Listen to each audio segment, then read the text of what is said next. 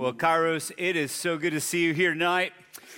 It's our hope and our expectation that you had an opportunity to encounter the living Jesus, not just the one you read about, not just the one you hear about, but the one who actually still wants to be with us, be a part of our life and our story. And that's our hope tonight.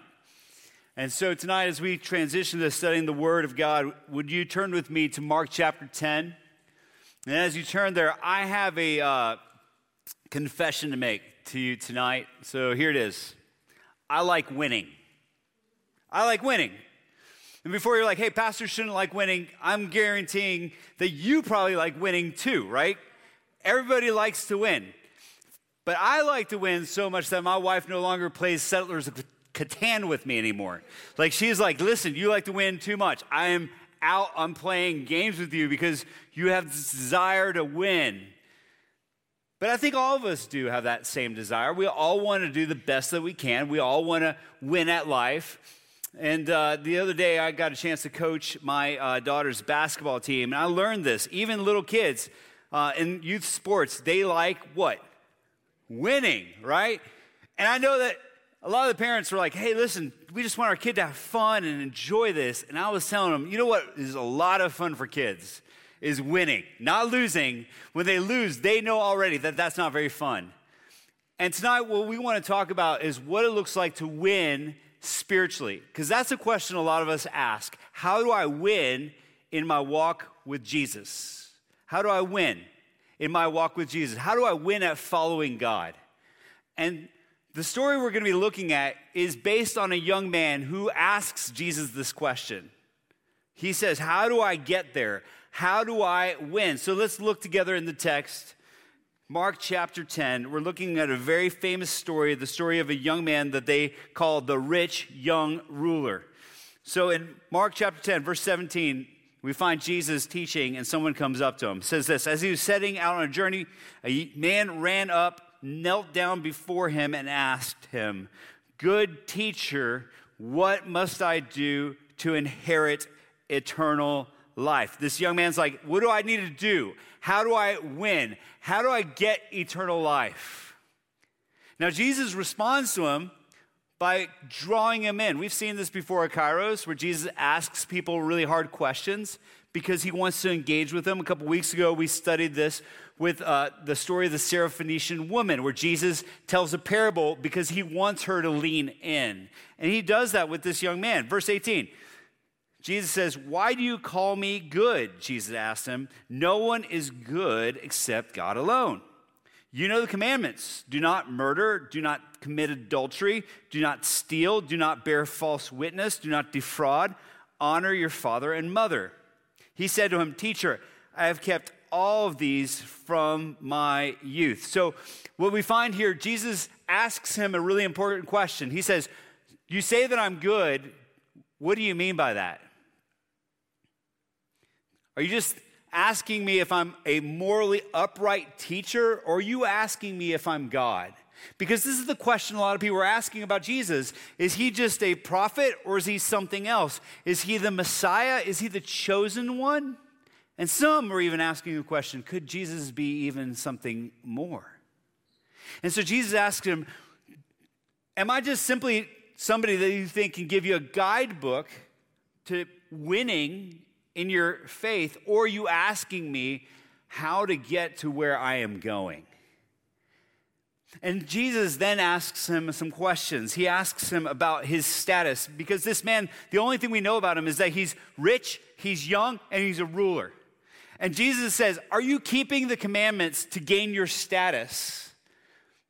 Are you, are you defrauding anybody? Are you getting rich by, by stealing from the poor? Are you doing this the right way? And the young man says, Yes, I've done all of those things. I just want to point out that this young man is achieving almost everything that we want to achieve as Americans, right? We all want to be rich.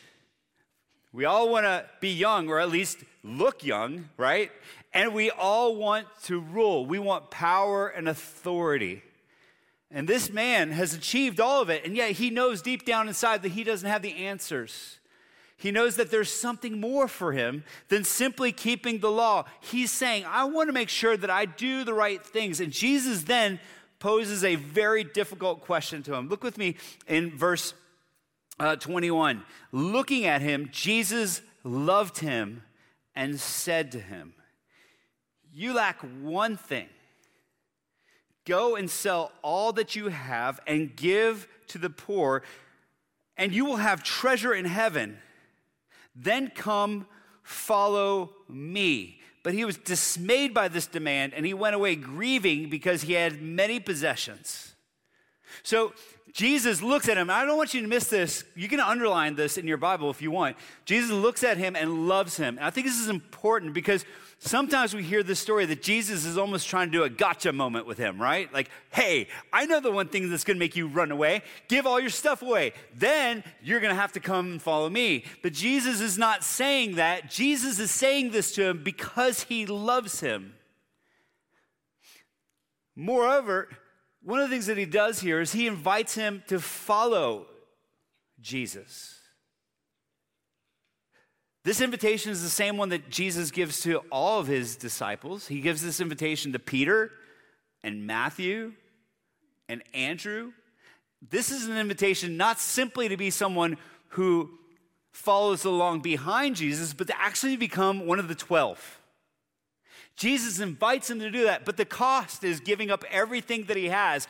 And the man is so dismayed. The, the Greek word for dismay means that he is downcast. He is broken by this because he has great wealth. And I think we have to ask ourselves the question why?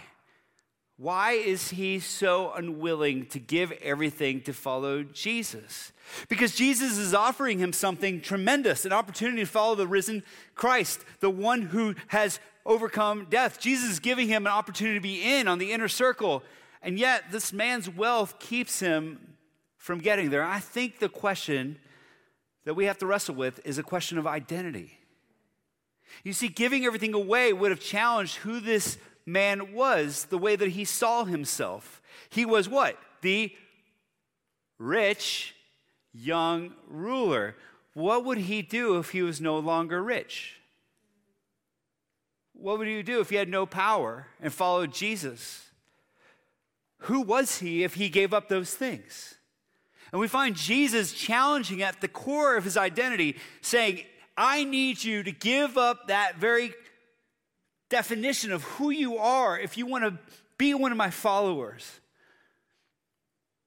Now, I think the the reaction of the crowd is helpful because a lot of times we just stop the story there, but we miss what Jesus says afterwards. So I want to take us there. Verse 23, Jesus says this He says, Jesus looked around and said to his disciples, How hard is it? I'm sorry, how hard it is for those who have wealth to enter the kingdom of God. The disciples were astonished at his words. Again, Jesus said to them, Children, how hard it is to enter the kingdom of God. It is easier for a camel to go through the eye of a needle than for a rich person to enter the kingdom of God. They're even more astonished, saying to one another, Then who can be saved? We need to do a little work unpacking this because we miss what Jesus is saying here.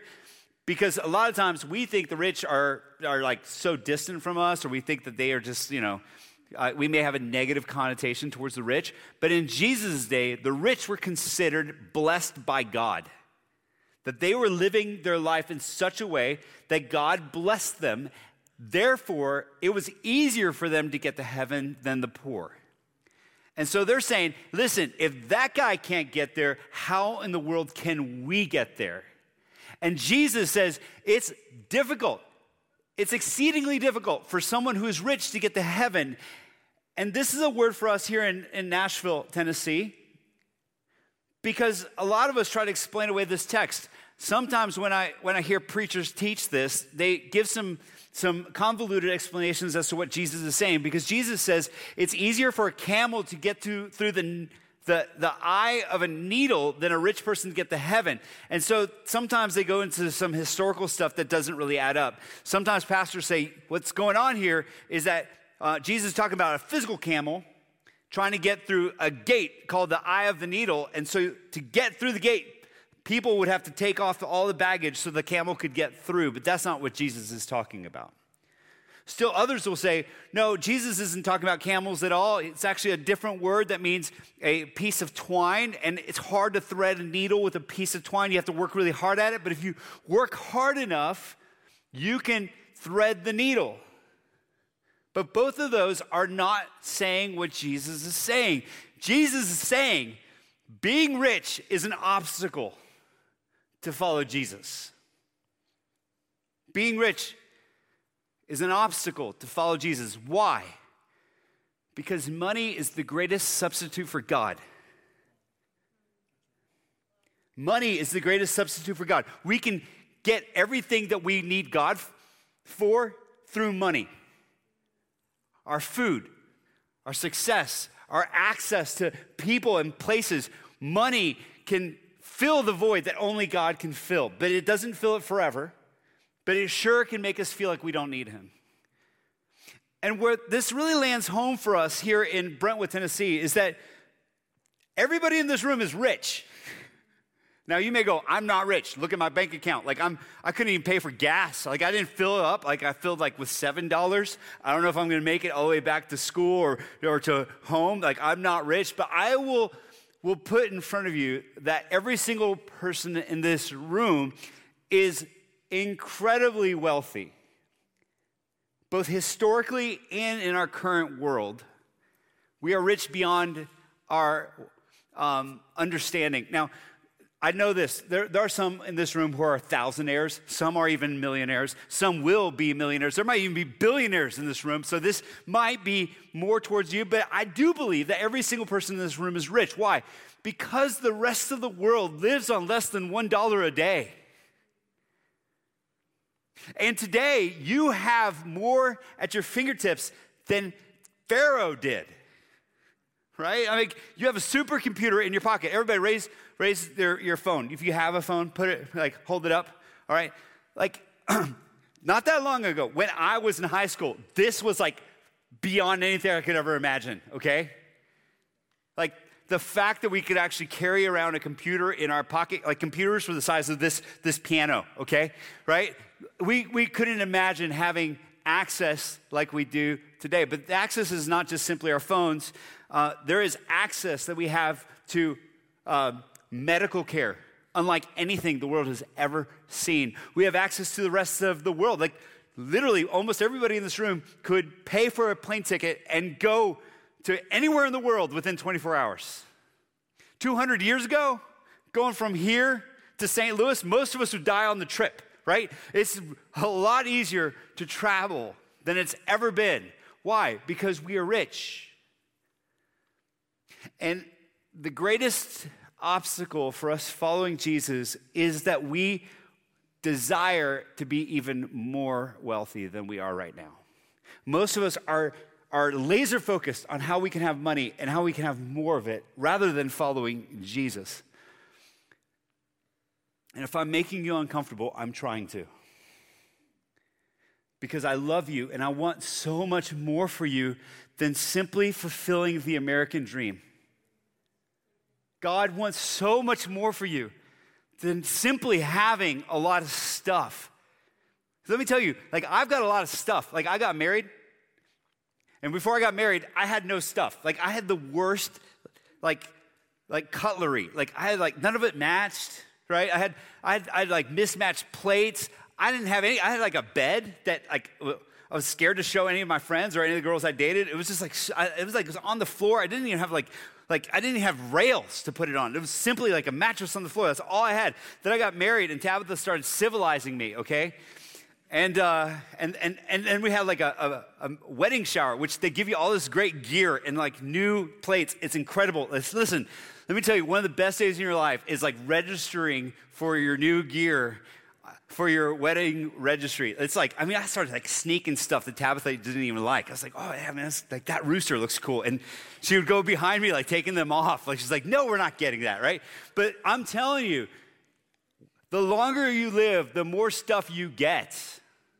I have four children. Like, we have toys coming out of our ears. We have to purge their toys when they're not looking because they love all of it, like even the broken ones. And so right now we're going on this massive like purge of all our kids' extra stuff. We're giving away to kids that don't have stuff because if we're not careful, we won't be able to walk in our house. We have so much stuff because we're rich. And if we're not careful, we will worship at the altar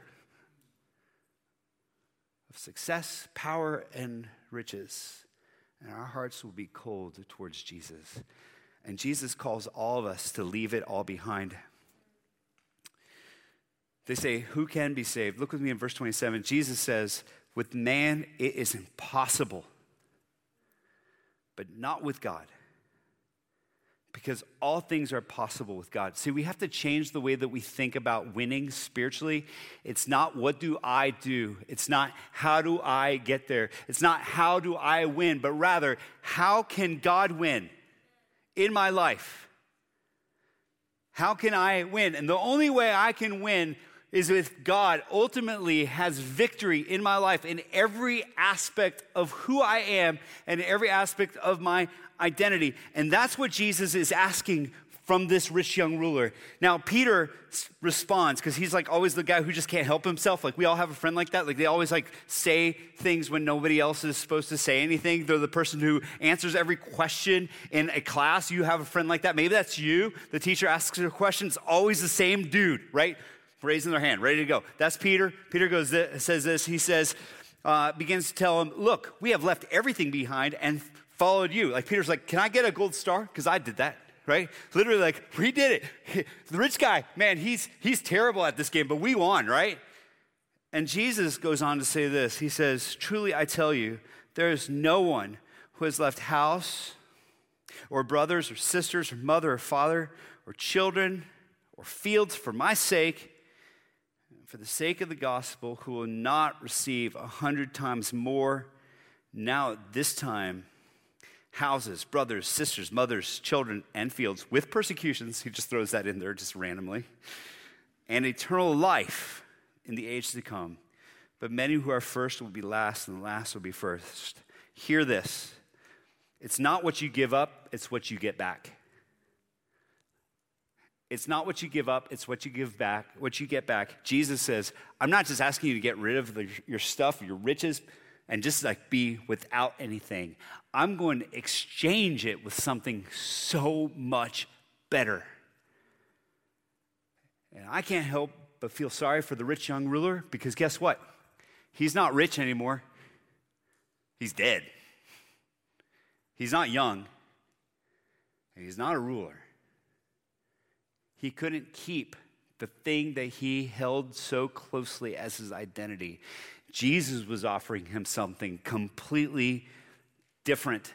He was offering him true riches. So, just so you guys know, this story is not about one young ruler, it's about two of them. There are two rich young rulers. There's the young man, and then there's Jesus. Remember, I said, underline the word that Jesus looked at him and loved him? I think part of the reason is that Jesus identified with him. He's like, I see myself in you. Because Jesus was young, he was about 30 years old. And, and guess what? Jesus was also rich, far richer than this guy could ever imagine. He owns everything. And he's a ruler, he rules everything that we see. And yet, for our sake, Jesus became poor so we could become rich. For our sake, he became broken and gave up his rights so that we could become sons and daughters of the Most High. And he gained for himself a people from every tribe, tongue, language, and nation. That's what Jesus is saying. He's saying, There is so much more. Join me in this journey to give it all away so that we can receive what God has for us. So, my question to you, church, is this Will you join Jesus? I don't know what it looks like. I don't know what thing Jesus is asking for from you, but I do know that Jesus wants you to follow him. And I know that he is calling you to trust him So, the question in our time of 120 seconds is simply this What do you need to give up? If you're the rich young ruler, what is Jesus asking from you? Is it your future? You know, I think a lot of us like want to hear what God's will is in our life so we can line it up with all the other things that we think are possible futures and then vote on it.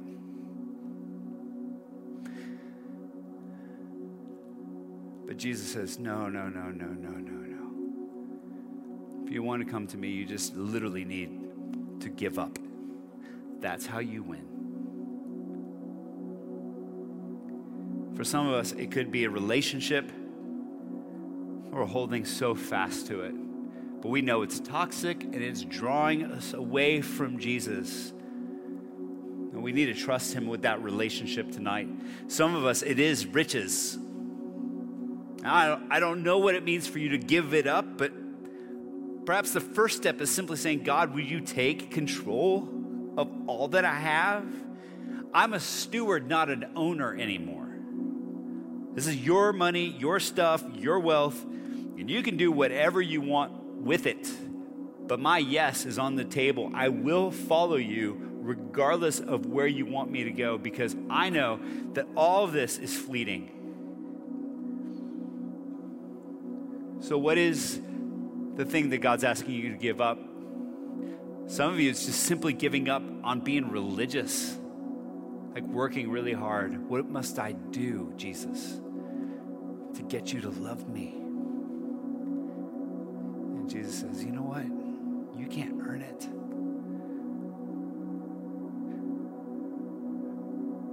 But I'm willing to give it. God, I pray for every single person in this room. What, what talent, what power, what amazing people these people are. But God, I pray that they would not lean on that, but rather on you. And God, you're asking us to come to a place of full surrender and trust. So would you would you do that right now? Some in this room have never trusted you as Lord and Savior. They've been trusting in their their family or their money or their power or their church attendance and they are tired. God, I pray that they would experience you. They would win by trusting you. If that's you tonight, do not leave without talking to somebody. But you can start right here by simply just praying this with me Jesus, I believe that you are real and I will trust you. The thing I need to give up is control, and I give it to you. All of it. Forever.